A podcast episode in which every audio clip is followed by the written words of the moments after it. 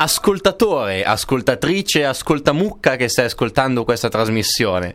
Non cambiare, sei sulla radio giusta. Qua su Radio Inter, la 94.600 sta per partire Giovani Frequenze.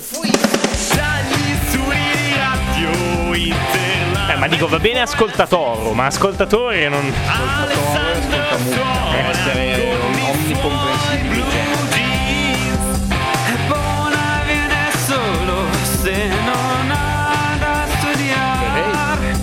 quanto pare non ha da studiare. in regia che non smette mai di parlare.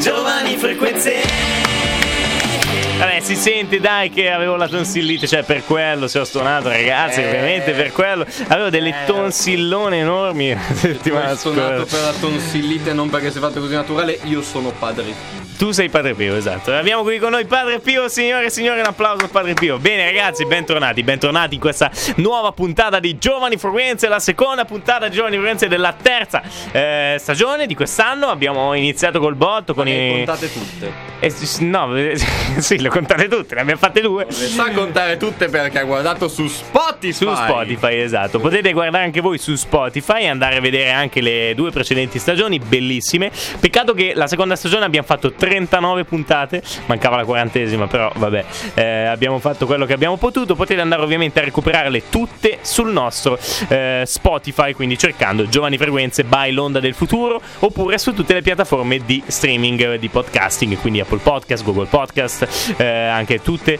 altre piattaforme che nessuno conosce, però noi le abbiamo inserite perché per non farci mancare niente qui su Radio Inchola 94 and 6 siamo tornati, appunto abbiamo iniziato col botto, 94esimo minuto prima di noi, il programma calcistico eh, dalle 17 alle 18 di Giovani Frequenze e poi ovviamente anche il nostro programma bellissimo Giovani Frequenze tutti i eh, venerdì dalle 18 alle 19. Inizieremo anche eh, le nostre altre trasmissioni dell'Onda del Futuro, quindi The Monkey Mondays tutti i lunedì dalle 17 alle 19, il lunedì con Joe, eh, io sottoscritto il carissimo Filippo Benvenu e il carissimo Luca Sivelli e poi qualche cosa di nuovo che abbiamo già accennato, quindi forse possiamo ancora accennare, arriverà un programma chiamato D94, un... eh, Qui sono già aperte le pagine social Instagram e Facebook eh, di che potete 94. seguire, sì. Che potete già seguire. Se- Di 94 dovrebbe essere scritto, 94 scritto in lettere. eh, se cercate, scoprite anche che E, cos'è. e- cioè, di scritto in sost- numeri.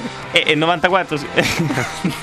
Vabbè, no- 94, cioè, Allora, evidentemente uno deve, deve allora, specificare, no? Sì. D come Domodossola, Ok. D94, tutto in lettere eh, su, Su Instagram, Instagram. e su Facebook. E su Facebook, quindi se andate trovate eh, subito c'è già anche un bellissimo logo e capirete che cos'è. Sostanzialmente eh, non si sa ancora che giorno, però ci sarà una bellissima trasmissione di due ore in cui il eh, gioco Dungeons and Dragons, questo gioco di ruolo, verrà inserito all'interno del format radiofonico, un po' come se fosse diciamo una serie televisiva, no? Sì, Cioè una ci saranno dei personaggi. Esatto, ci saranno dei personaggi con una storia che si svilupperà eh, durante eh, I tutto mesi. durante i mesi, durante- anche durante tutto l'anno, durante tutta la stagione e voi in, qualche modo vi affezionerete a queste persone. La cosa bella è che è tutto sostanzialmente improvvisato, tra virgolette, no? Cioè c'è comunque un'idea di fondo, però Cioè, il bello di trama. quel gioco è che eh, si forma la trama in sé, va avanti grazie Diciamo a che come c'è- giocano i giocatori, no? C'è il master, cioè sì e no, nel senso.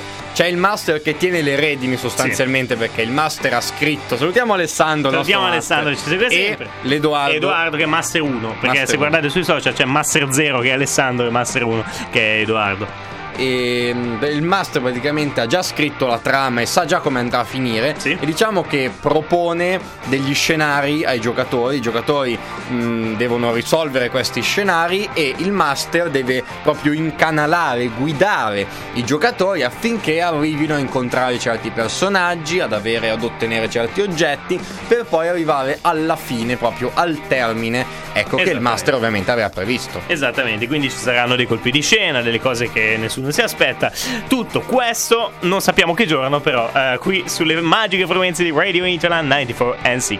Seguite il nostro sito londadelfuturo.it, i nostri social e ovviamente la pagina di D94 per saperne eh, di più e ovviamente tutti gli altri programmi che abbiamo già eh, citato. Bene, allora, eh, venendo a noi, venendo a noi, oggi è una giornata bellissima, eh, oggi è una giornata eh, bellissima C'è qui nelle bellissime sole. aree di Bin- Binaschine, c'è, C'è anche il sole. anche il- Sì, lo vedi il non è sole? vero, vedi il sole che vero. spacca le piedi. No, il sole c'è fino a quando mi, mi- mi è in faccia mentre, mentre lavoro, mentre faccio gli spot per Radio Internet, poi a un certo punto scompare. Vabbè, lo salutiamo, ci segue sempre, in questo momento no, però seguiteci voi qui eh, su Radio Internet 94 600 02905 57 73 è il nostro numero per chiamarci in diretta, parlare con noi eh, durante questa ora bellissima di Interagire, interagire intanto che Giovanni eh, muore, muore in diretta. Eh, vabbè, dice muore, si dice esanima. Benissimo, allora iniziamo subito, eh, iniziamo subito la nostra serata con eh, una canzone di ben 8 minuti. Ovviamente non è che ascoltiamo tutti questi 8 minuti, però ce l'ascoltiamo questo Francesco Guccini, questa locomotiva di Francesco Guccini. Non so che viso avesse, neppure come si chiamava. Il mostro divorava la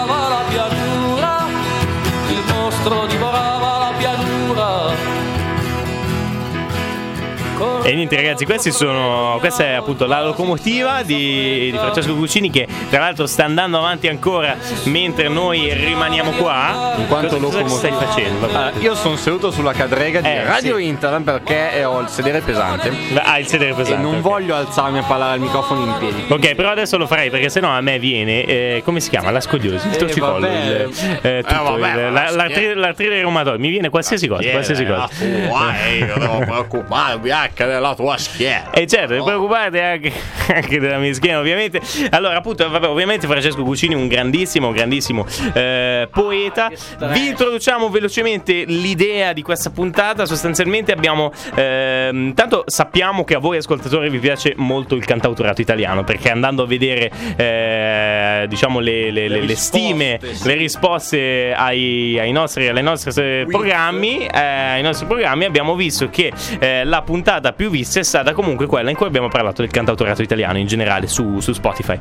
Eh, quindi abbiamo pensato, rip- mm, riproponiamo un pochino questa cosa del cantautorato, ovviamente non uguale, ma andando a prendere un, un particolare di questo tipo di scrittura bellissima, meravigliosa che ha caratterizzato l'Italia, diciamo, eh, dagli, anni, dagli anni 70 in poi, eh, e adesso è, diciamo, è un pochino meno presente, eh, con appunto questo- questa parentesi sulle storie vere, sui fatti di cronaca raccontati all'interno delle canzoni, ok? Raccontati all'interno del cantautorato. Per esempio, la locomotiva di Francesco Guccini eh, risponde perfettamente a questa descrizione perché, ehm, diciamo, questa- questo dubbio mi è nato eh, un momento eh, in cui ho ascoltato la canzone e sentivo, vabbè, la- il treno che si lancia, parole come bomba, come anarchia, giustizia proletaria, no? Tutte cose che uno dice, vabbè, saranno legate a qualcosa effettivamente che è successo, anche perché Eh. se guardate la canzone è un climax continuo no, di cose, di eh, strofe che si mettono una sopra l'altra e alla fine raccontano una storia. Infatti avrei voluto farvi ascoltare tutta la canzone, gli otto minuti di canzone, perché in questo modo avreste capito esattamente il significato di tutta la canzone nella sua interezza, però purtroppo non si può fare.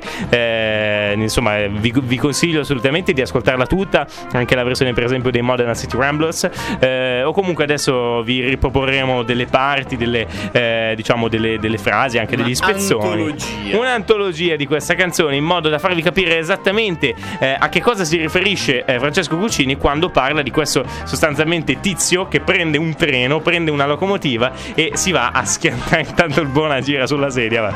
Eh, questo tizio che prende una locomotiva e il suo obiettivo è andarsi a schiantare alla stazione di Bologna contro eh, diciamo un treno merci per fare più casino possibile. no? Il suo obiettivo più o meno eh, è questo. Che cosa succede? Que- Questa persona è Pietro Rigosi. Rigosi, tra l'altro, nome bellissimo. Eh, cioè, Rigosi, non so, non ti sa di tipo di, di- di pasta. Cioè, Rigoli. tipo Rigo, Rigori. Rigoli. Rigoli. Vabbè, lascia stare. Eh, lascia stare questo, questo cognome famosissimo. eh, a Binasco. Allora, eh, no, allora, sostanzialmente, cosa fa questo Pietro Rigosi? Lui era un macchinista e fuochista, quindi era sostanzialmente quello che prendeva il carbone e lo metteva all'interno delle, delle caldaie dei treni. Si parla del- della fine del 1800 e, e faceva andare questi treni. Quindi, eh, alla stazione di Poggio l'orologio, prende questa, eh, questa, questa locomotiva che era stata staccata da un treno merci, quindi era lì eh, sostanzialmente in solitudine, e comincia a farla correre, a correre tantissimo, no? mette un sacco di carbone e la fa correre a 50 km h che è un- una velocità che per i tempi era eh, incredibilmente alta, ok? Quindi vuol dire che aveva caricato un veloce. sacco. Era incredibilmente veloce. Quindi il suo obiettivo ovviamente non era quello di fermarsi, era quello di andare, andare, andare, andare. All'inizio la gente eh, si comincia a chiedere, eh, quando oh, vede questa locomotiva sfrecciare per tutte, eh, per tutte le stazioni, si chiede ma perché non frena? Eh, c'era gente che gli urlava eh, frena, fai questo, buttati giù e lui eh, effettivamente non si fermava. Eh, allora eh, uno comincia a chiedersi perché sta facendo questa cosa. Allora eh, recita così il resto del Carlino del 21 luglio del 1893 che rapo- racconta un po' eh, di questo avvenimento. Eh, appunto alle 5.10 mh, la locomotiva entrava dal bivio eh, e passava davanti allo scalo fischiando disperatamente con una velocità superiore ai, 100, eh, ai 50 km orari. Sulla macchina c'era un uomo che invece di dare il freno cercava di fermare, metteva eh, eh, di, di dare il freno e cercare di fermare, metteva carbone. Era un uomo che correva, che voleva correre alla morte. Il personale lungo la linea, agitando le braccia, gridando, gli faceva cenno di fermare, di dare il freno. Taluno gli urlò di gettarsi a terra, ma il giovanotto, che giovane era lo sciagurato, dice anche il resto di Carlino, dalla banchina a lato della piazza tubolare della caldaia, eh, tenendosi alla maniglia del dottone, si portò sul davanti della locomotiva, sotto il fanale di fronte, attaccato sempre alla maniglia e con la schiena verso la stazione dove era il pericolo. Quindi lui che cosa sostanzialmente sta, eh, cioè a- a- nel momento in cui la locomotiva è senza freni, sta andando no, a questi 50 km orari, sta andando e non si ferma, non c'è modo che si possa fermare. Lui si mette davanti, quindi comincia ad andare, c'è, diciamo, c'era questa, questa sorta di, di scorrimano, lui utilizza questo scorrimano per andare davanti, dove c'è il fanale eh, anteriore della locomotiva e si mette di schiena verso la stazione in cui deve arrivare, quindi sostanzialmente vuole in qualche modo uccidersi, cioè il suo obiettivo è questo, il suo Eh, obiettivo è uccidersi. Molti si, eh, poi alla fine la cosa è finita che sono riusciti a deviare eh, la corsa verso un treno merci, quindi eh, le, le- diciamo non, ci sono quindi a state sbattere contro la vettura di prima classe di sei carri merci che si trovavano in sosta sul binario tronco alla velocità di 50 km h Esatto.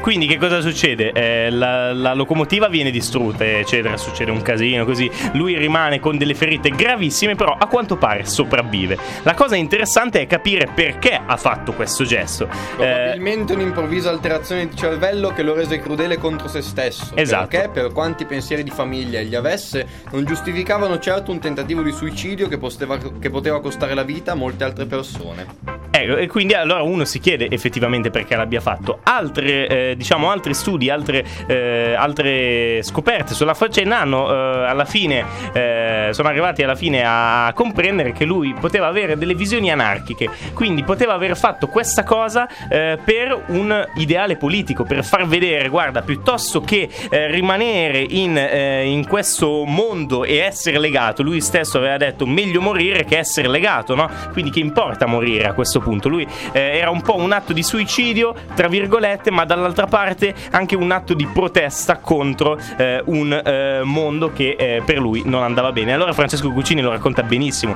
in questa, eh, in questa sua canzone, non si capisce bene se lui sia dalla parte dell'anarchico o meno, però ovviamente simpatizza per la libertà, eh, per la locomotiva che corre verso questa libertà. Dice proprio trionfi la giustizia proletaria, fratello non temere che corro al mio dovere, cerca di citare eh, le parole eh, di, di questa persona nel momento eh, del, del suo lancio contro il treno verso la libertà, trionfi la giustizia proletaria, veramente interessante, vi invito eh, ad ascoltarla. Ascoltate però anche questa, questa è Parco Sempione di Elio e le storie tese, è un altro brano eh, che sicuramente può eh, addentrarsi nel discorso di oggi eh, ed è ovviamente un capolavoro della musica italiana.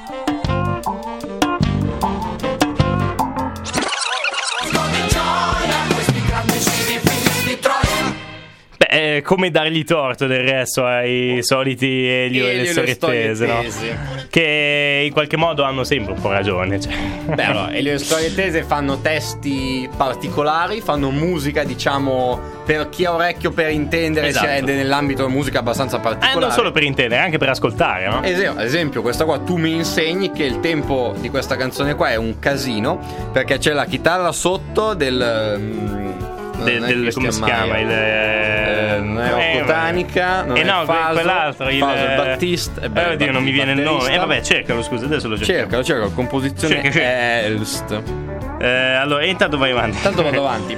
E mm, appunto eh, Cesareo, compo- Cesareo. Cesareo. Cesario, Cesario, eh, che fa Cesario. appunto il chitarrista. Come Eh, il- Cesario tiene sotto appunto il ritmo di tutta la canzone, mentre tutti gli altri entrano a fare un po' di casino perché? Sì. Perché devono imitare e richiamare, diciamo, questi bonghi che Bongo. per- bonghi. Perché? King of the bongo, king of the Bongo lam, bongo cia cia cia. Parlami Esatto. del Sudafrica. Del Sudafrica, effettivamente. Perché, si lì parla del Sudafrica. Perché parla del Sudafrica? Lo dice eh, Faso in, un pun- in una puntata no, di, di- di- di speciali sul loro canale YouTube degli Illustrated Mhm. in cui raccontano i retroscena di alcune canzoni, tra cui quello di Parco Sempione, Venere del Marrone dentro la mia città. Esatto. Perché? Praticamente Faso ha detto che si stava allenando un giorno a baseball nel parco Sempione per l'appunto e in sottofondo aveva un bonghista, un, uh, fricchettone bonghista Mhm. che suonava i bonghi fuori tempo. E dici, su come fai a suonare il bongo fuori tempo? Cioè per Sei suonare il bongo poi serve solo una roba, cioè almeno andare a tempo. Nel senso, Sì, dice sì. Faso, tu puoi fare pum, pam, pum, pam, ma basta che lo fai a Esatto. tempo. Cioè, almeno questo cosa faceva? Cioè, Faceva tipo- cioè, E eh. Ho capito. Quindi Faso era abbastanza alterato da questa cosa qua. Ha detto che appunto ha avuto l'illuminazione di questo ritornello, no? Piantala con sti bonghi, non siamo mica in Africa. E poi da lì è seguito tutto il resto della storia di questi bonghisti, questi... E perché si collega appunto ad una storia vera?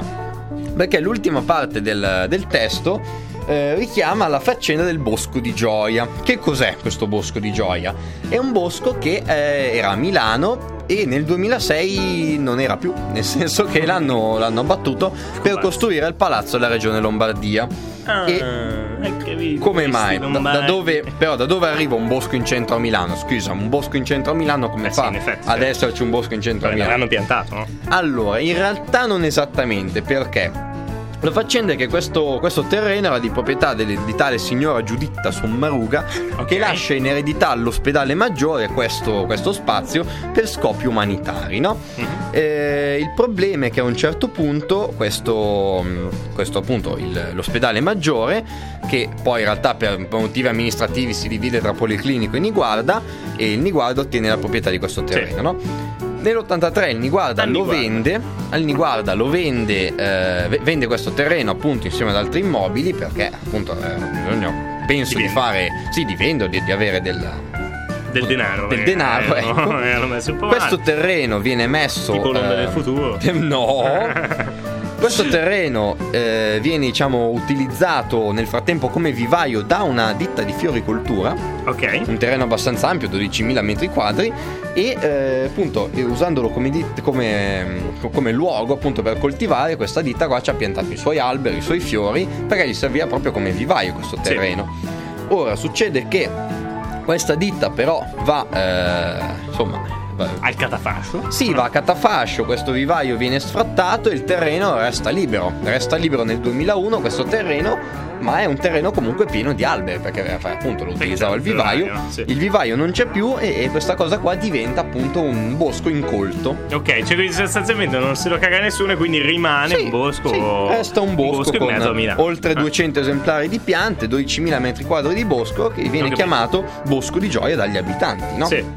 E il fatto è che eh, si viene. questo- quest'area viene individuata no, per farci il nuovo palazzo della regione Lombardia, Sì, nel lontano, no? Tra il 2001 e il 2006 Mhm. parliamo. Il problema è che eh, i- quindi ovviamente i locali, che ecco, chi ci abita intorno e quindi usufruisce e gode di questo parco, voleva tutelarlo in qualche modo, no? Perché Sì. è un bel parco, un bell'area verde in mezzo a Milano, Che ci vuole. che ci, che ci vuole insomma. Fare i boschi verticali anche quelli orizzontali ci vanno bene. eh, cioè, Il problema è che hanno chiesto alla soprintendenza di metterci la tutela, un vincolo ambientale, no? Sì. Ma il problema è che non l'hanno messo, perché non era un bosco naturale, Mm. è un bosco nato da un vivaio, quindi non è un bosco naturale. E secondo la legge allora non era classificabile come bosco. E neanche hanno potuto mettere il vincolo su alcuni alberi, specie monumentali, sempre per le giovani alla fine. della legge. Sì, nel marzo 2005 si è fatto questo comitato del giardino eh, di Gioia e si raccolgono oltre 16.000 firme. 16.000 firme come, dice dicono deve essere una canzone, no? sì. e eh, tra l'altro due abitanti di quel quartiere, tra cui Rocco Tanica appunto e un'altra persona, hanno fatto lo sciopero della fame per, per mantenere questo, questo bosco. Per- ma è servito qualcosa questo show? È servito, non è servito. Alla Non fine servito. sono riusciti a strappare solo due alberi tra regione e comune, a trattenere due alberi. Poi, mentre a fine dicembre 2005 hanno iniziato insomma, a preparare, fare i preparativi per abbatterlo, un ambientalista si era impiegato su su un albero, ma l'hanno tirato giù alla fine. E eh, al ponte della. Come si dice? Al ponte, Ponte della. de- è? ponte della. Beata, stavo dicendo. Sì, ponte no, non l'Immacolata, la Befana. No, della Befana. Al ponte della. Befana. C'è il ponte della Befana. Eh, Beh, se- sì, cioè, se- cadeva se ca- evidentemente cade, ok, di giustamente, ponte sì. e hanno alcune piante le hanno trasferite perché insomma erano comunque piante da vivaio quindi le radici erano dentro ste, le reti no perché Sì. il vivaio alcune piante le hanno trasferite in altri posti tutte le altre le hanno tirate giù e mentre erano via per il ponte i milanesi come dicono nel testo l'hanno tirato giù Ah, e ci hanno fatto due alberi avevano lasciato due alberi una magnolia e un faggio il faggio è morto durante i lavori per il palazzo Ah, basta niente. La Magnolia. Quindi niente, la, la regione Lombardia diciamo che eh, ha, ha- ha- come si dice? Cioè, ha, ha- ha- ha sovrastato, sovrastato questo parco, questo parco scomparso e diciamo che loro si sono un po' cacchiati come, Eh, come del resto eh, la canzone finisce con una frase che non possiamo rivedere qui on Radio battuto Internet. il bosco di 94, gioia, sì. questi grandissimi questi, questi figli. grandissimi figli di, di questi Voglia. grandissimi eh, persone che hanno letto la- la- la- il racconto della guerra di Troia.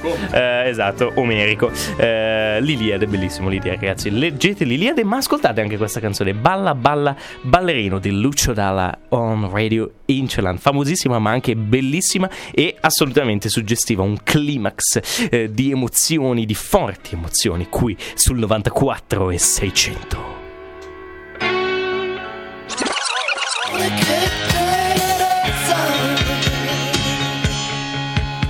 Commozione, veramente, Lucio Dalla, balla balla ballerino, questa canzone dell'album appunto Lucio Dalla, no? Perché, no, o Lucio Dalla o Dalla, no? Perché lui eh, di solito eh, ha fatto questi album, no? Uno si chiama Lucio Dalla e l'altro si chiama Dalla. E poi, sì sì, è que- Dalla si chiama. E poi c'è anche Dall'America, al- Dall'America Ruso, che è invece l'altro album del- dell'86. Invece questo è l'album del 1980 dove è appunto inserito anche eh, eh, Balla Balla eh, Ballerino. Che Caruso immagino ci sia anche dentro Caruso. eh, Esatto, te voglio bene. Sai, vabbè, non cantavo così, eh. Lucio Dalla cantava un filino meglio. eh, anche quando non aveva avuto la tonsillite. Eh, vabbè, allora, eh, che cosa succede? Balla Balla Ballerino eh, racconta degli avvenimenti del 2 agosto 1980, appunto, anno di uscita dell'album, è proprio eh, il 1980, insieme alla canzone che esce proprio eh, in memoria, in qualche modo, di eh, questo avvenimento. L'avvenimento è eh, quello della strage di Bologna, considerato uno degli, degli avvenimenti più gravi degli anni di piombo italiani, no? quindi stiamo parlando eh, di avvenimenti come la strage di Piazza Fontana, che Sì. magari può essere ancora più conosciuta diciamo in queste zone diciamo milanesi, perché appunto C'è si è tenuta... alla strage eh, di Piazza Fontana un eh, signore che abitava a Mairano. Ok, ecco per esempio, per esempio il mio storico qua eh, conferma che appunto una E cosa della zona alla fine. La via che hanno. Infatti, quando hanno costruito delle nuove case lì a. Noviglio, no, No, a Noviglio, hanno dedicato la via a lui. Hanno dedicato, ah, ok, hanno dedicato la via a questa persona. Via Valè di Noviglio. ha perso la vita appunto durante la strage di Piazza Fontana. Sepolto al cimitero di Santa Corinna. Ecco, il problema, diciamo, di tutte queste, di queste cose, appunto, Piazza Fontana, poi la, la strage di Bologna, eh, Italicus, Ustica e tutte queste cose, eh, è che eh, c'è un- una confusione giudiziaria dietro ancora molto aperta oggi, perché non si capisce bene se eh, c'entrino solamente, eh, eh, diciamo, questi movimenti, eh, questi movimenti neofascisti, neonazisti, eh, violenti, armati, o se c'entri anche eh, delle potenze estere, perché in quel periodo appunto vera- c'erano veramente tantissimi giri Sì, che noi non vogliamo approfondire esattamente fredda, eh. oggi. Esatto, era un periodo di guerra fredda e quindi in Italia diciamo si è un po' eh, tradotta in questa cosa. Mm, sì, mm, quasi alla fine della guerra fredda, però appunto erano periodi molto accesi e quindi in Italia si è tradotto in questo modo. È un un argomento complesso che probabilmente potremmo anche approfondire in una puntata a parte solo su questo, che sa- sarebbe molto, diciamo, anche complessa, molto difficile da, eh, da sviluppare. Una puntata che richiederebbe un contemporaneista che io non Esatto, sono. es- no, più, più che altro ci vorrebbe anche una, una persona che magari le ha vissute queste cose che può eh, raccontare a meglio a noi e a voi Beh, ascoltatori. sì e no, nel senso perché d'accordo il ruolo del testimone, diciamo, che lì, cioè, che ha vissuto proprio, che era che ha sentito dai telegiornali queste cose, è un conto perché ti può far percepire il clima che c'era allora. Sì, no, più che altro uno studioso magari di queste Uno cose. studioso, Un- è vero, è Qualcuno già- che è proprio è all'interno della vicenda eh, in maniera più accurata. Io ti posso dire proprio storiograficamente, ecco, Sì. che per una faccenda di questo calibro, di questa delicatezza, ecco, perché coinvolge non solo un atto terroristico, criminale e criminoso, ma anche appunto intrecci politici, economici, proprio di politica nazionale, partitica, personaggi eminenti, ma anche intelligence straniere, ma anche servizi magari nostrani Sì, sì, corrotti, sì, no? esatto, come esatto. ricordiamo quelli che avevano fatto la... mh, il tentativo di golpe, il golpe borghese, tentativo di colpo Sì, di diciamo che che stato, ecco, no? diciamo, l'argomento è quello, quindi ci Ecco, vorrebbe un attimo. que- questo una persona- genere di, di- diciamo di, di- attenzione di fuoco che c'è proprio vivo ancora su queste vicende che ancora sono vive ecco Sì. proprio che magari alcune delle persone delle parentele so- sono ancora vive no? Esatto, e esatto. proprio le parti interessate sono ancora esistenti.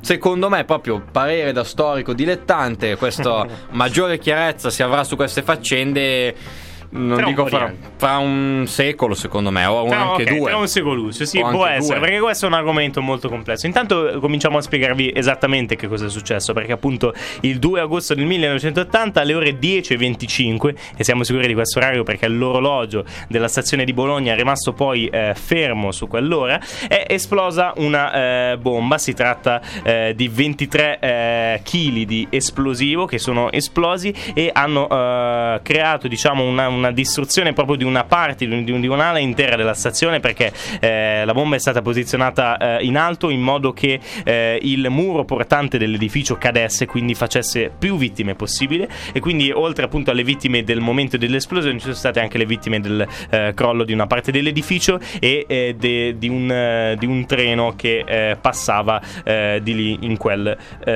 momento.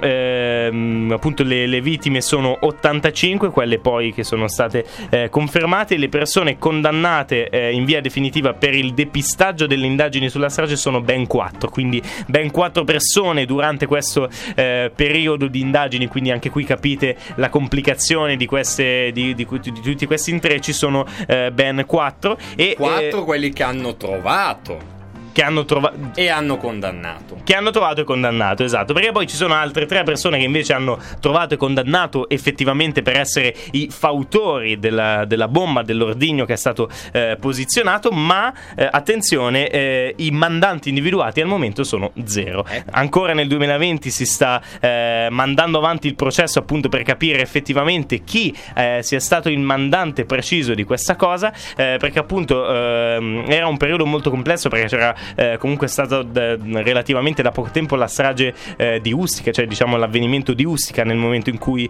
eh, proprio un, un aereo è, è stato, ehm, è stato colpito, tirato giù in qualche modo e non si capisce esattamente come. Probabilmente forse eh, una bomba che è, è una bomba, un missile che eh, era ehm, eh, doveva essere eh, diciamo doveva colpire qualcun altro, probabilmente un eh, diciamo un nemico internazionale Era- di qualche no, potenza missile. Straniera. Era un missile. Era un missile che doveva colpire eh, tirato sull'aereo, non, esatto. era, non era una bomba dentro l'aereo. No, no, sì, era un missile che è stato tirato. dai- appunto, da- proprio dall'analisi dei reperti, dalla, proprio Sì. dalla deformazione strutturale di queste parti dell'aereo, non erano compatibili, ecco, non sono compatibili tuttora con un'esplosione dall'interno, ma piuttosto da una piuttosto cosa qualcosa colpita dall'esterno. Si pensa a un missile esterno, quindi Sì. magari qualcuno dice anche che la strage di Bologna sia stata ehm, fabbricata, sia stata eh, impacchettata solamente per sviare l'attenzione da, eh, dalla strage, eh, diciamo dal- dal- dagli avvenimenti di Ustica. Può essere, noi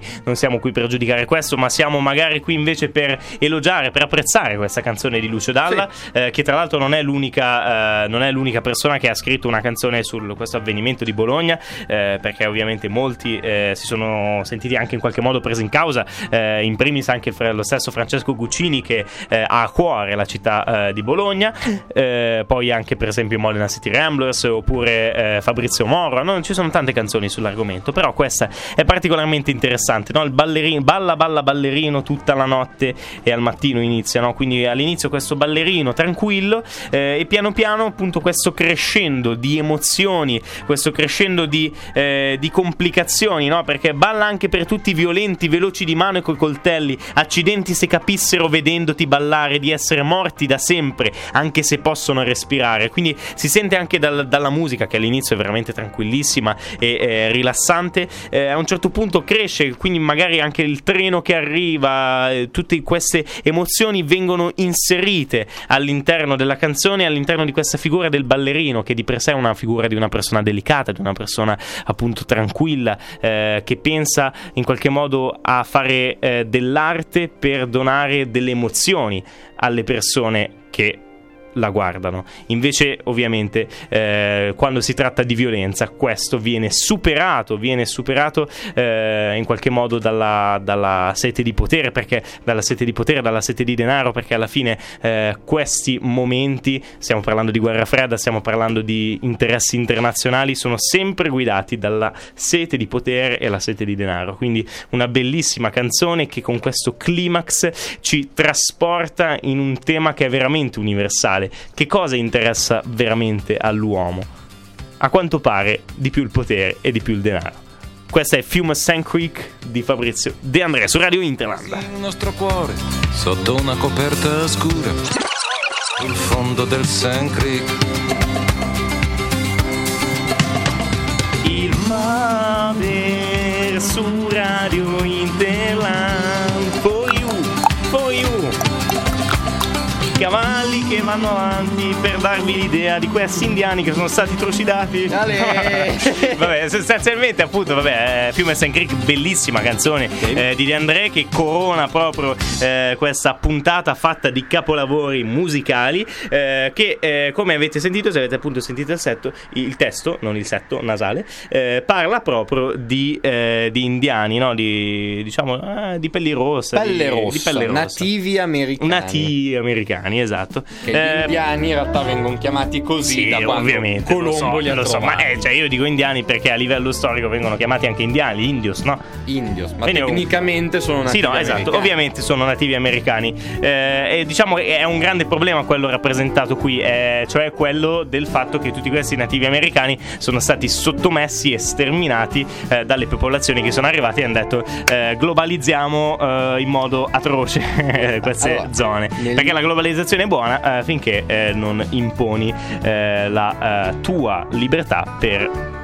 ledere la libertà degli altri, diciamo. Regno questo britannico. Vabbè, ok, eh, vabbè, comunque dice, eh, spieghiamo esattamente che cosa è successo, perché appunto in Fiume Sand Creek viene raccontato un fatto di cronaca mm, Racconta un massacro avvenuto. di nativi americani. Nel 1864 questo colonnello americano, figlio del temporale, no? Figlio del, del, del, del- del- di Torre, beh, insomma, Il temporale, del ma temporale. il temporale potrebbe essere il rumore delle pistole. Sì, il rumore, ma sì, del temporale, diciamo, per dire la sua forza, la potenza, Sì. no? figlio, di- figlio del tuono di solito si dice, no? Si inizia appunto questa canzone in modo rilassato, no? Perché sono questi nativi americani che appunto sono loro- nelle loro case, no? Appartenenti Stanno, alle tribù dei. Cheyenne e degli Arapaho, sono lì nelle loro capanne tranquilli, sotto la luna di notte appunto, e De André attraverso gli occhi di un bambino, no? Parla di come sotto una luna morta piccola dormivamo senza paura, perché erano lì tranquilli. Esatto, quindi diciamo anche la, la persona narrante è un bambino, no? È un Sì. bambino che racconta dagli occhi, appunto, sempre di, di un bambino, di una, di una persona che comunque è mm, in qualche modo immatura, che cos'è vedere la, eh, diciamo, l'atrocità di, di- di questo, Sì, di questo un bambino che avviene, appunto si sveglia in mezzo alla notte solo al suono degli spari e poi si trova tutto durante il massacro, no? si trova coinvolto proprio nel massacro. E, Appunto, il massacro è avvenuto, avvenuto realmente del 1824, giusto? eh, 60 1864, ok?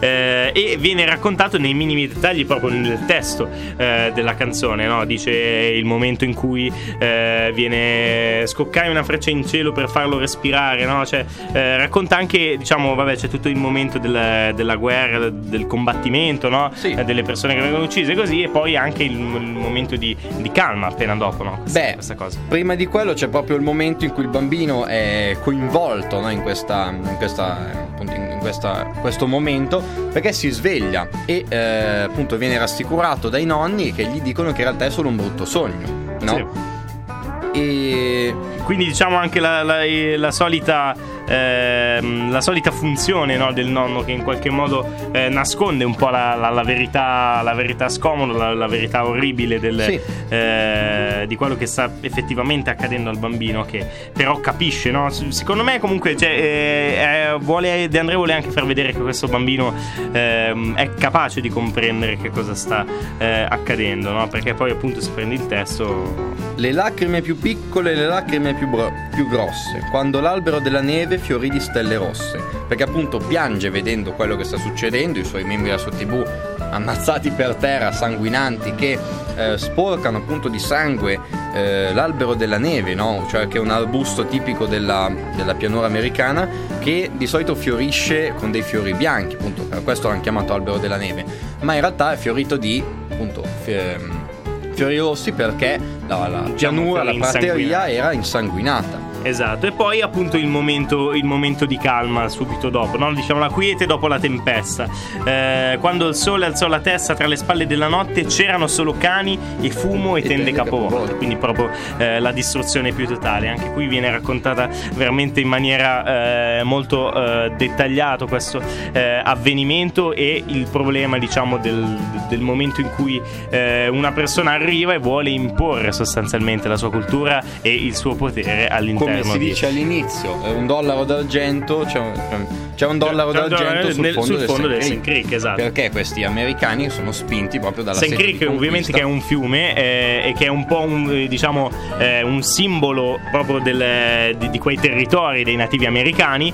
Il dollaro d'argento all'interno del Sand Creek evidentemente è un simbolo diciamo, di, questo, eh, di questo inquinamento all'interno del Sand Creek di una globalizzazione che forse è un po' troppo Ed alla, eh, fine, violenta. e alla fine ora i bambini dormono nel letto del Sand Creek. Eh, ovviamente, esatto, sempre ritornando al, al, diciamo, al simbolo del fiume, eh, prima c'è il dollaro e poi eh, ci sono E i, cadaveri dei bambini. dentro. Ok, queste appunto erano quattro canzoni che secondo noi potevano eh, essere eh, caratteristiche per proprio il loro modo di spiegare, di raccontare dei fatti di cronaca e di addentrarsi all'interno di questi fatti eh, realmente eh, accaduti. E noi con questo eh, vi dobbiamo salutare, vi dobbiamo salutare per questa terza, appunto seconda, te, terza. Seconda. seconda puntata della nostra terza, perché seconda della terza stagione, non terza della seconda stagione, eh, qui a eh, Giovani Frequenze on Radio Inter 946 94 600 eh, due cose prima di andare via cose importantissime. Eh, il 18 cioè questa domenica dalle 8 di mattina saremo in diretta eh, qui dalla piazza di Binasco eh, in collaborazione con la Proloco di Binasco per la scarpinata binaschina. Quindi attenzione tutti collegati tutti pronti perché eh, docu- documenteremo tutto quello che accadrà durante la mattinata del 18 Se non e- siete lì per correre, sentiteci pure Esatto. al 94.600 o sulla web radio cercando su internet radiointernet.com radiointernet.com. esatto radiointernet.com sul sito se scorrete in fondo avete tutti i siti per poter ascoltare al meglio la nostra radio oppure se state correndo ci sentirete comunque perché avremo le nostre casse così e se volete essere intervistati se volete conoscerci venite lì e noi vi intervisteremo volentieri per diciamo parlare proprio di questa eh, esperienza della Scarpinada dei suoi 16 anni oramai di Scarpinada e eh, insomma collegatevi mi raccomando perché c'è molto di interessante. Poi vi, vi anticipiamo che eh, ci saranno novità anche eh, il giorno de- 25 domenica 25 eh, con la Beata Veronica nel pomeriggio e durante la sera. Mi raccomando rimanete collegati ovviamente le cose eh, sono troppe il tempo stringe eh, però eh, ovviamente l'unico modo per rimanere sempre connessi con noi per essere tuned sempre con noi è seguire l'onda del futuro sui social onda del futuro sui social l'onda del futuro.it il nostro sito per eh, conoscere tutto in tempo reale radiointerland.com il sito della radio per conoscere il palinsesto eh, tutti i programmi e tutti gli approfondimenti eh, della nostra bellissima Radio Interland 946 94 600 e noi ci salutiamo ci vediamo venerdì prossimo in realtà domenica mattina con chi eh, si collegherà per la scarpinata binaschina ciao. Ciao. a tutti